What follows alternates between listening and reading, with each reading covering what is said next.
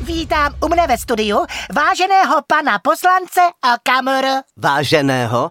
No víte, já se v poslední době cítím ve sněmovně jen jako bavič. Máte nemoc z povolání? Asi je to už na psychologa. Tajně si doma beru klaunský nos. Navíc jsem s středobodem persekucí. Ano, Tohle mi nevydali sněmovní stravenky. Odmítli mne fotit na tablo sněmovny a dokonce mi odebrali i vojenskou knížku. chápu, ale prý vždy hlasujete jinak než ostatní.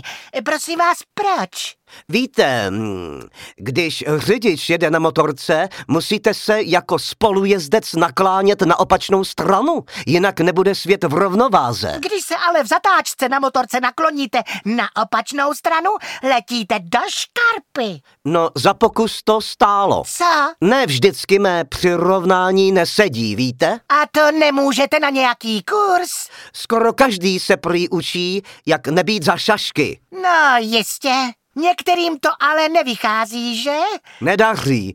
Asi za to může naše heslo humorem proti blbé náladě. No, ale vy jste prý vymysleli obdobu klaunů do nemocnic a provozujete iniciativu Klauni do sněmovny. Daří se? Heslo přiznává blbou náladu. Co je na tom špatného? Když nepřijmeme fakt, že je nálada blbá, pak ji není třeba řešit. Ale každý má jednou za čas blbou náladu, ne? Ale naše vládní cenzura si myslí něco jiného. Vládní cenzura? Ano, dostávali jsme podporu od státu, ale blbá nálada prý šíří protivládní atmosféru a my nic nedostáváme. Tak co s tím budete dělat? Máme nové heslo. Humorem proti skvělé náladě. To je ale přece nesmysl. Proč byste lidi bavili, když je už tak dobrá nálada? Tak můžeme ji i kazit, že? A nemůžete měnit něco jiného, než blbou náladu? Ale to je takové kontraproduktivní, přiznávám. Třeba byste mohli zvedat produktivitu práce ve sněmovně. To by se vládě mohlo líbit. Paní redaktorko, to je marné.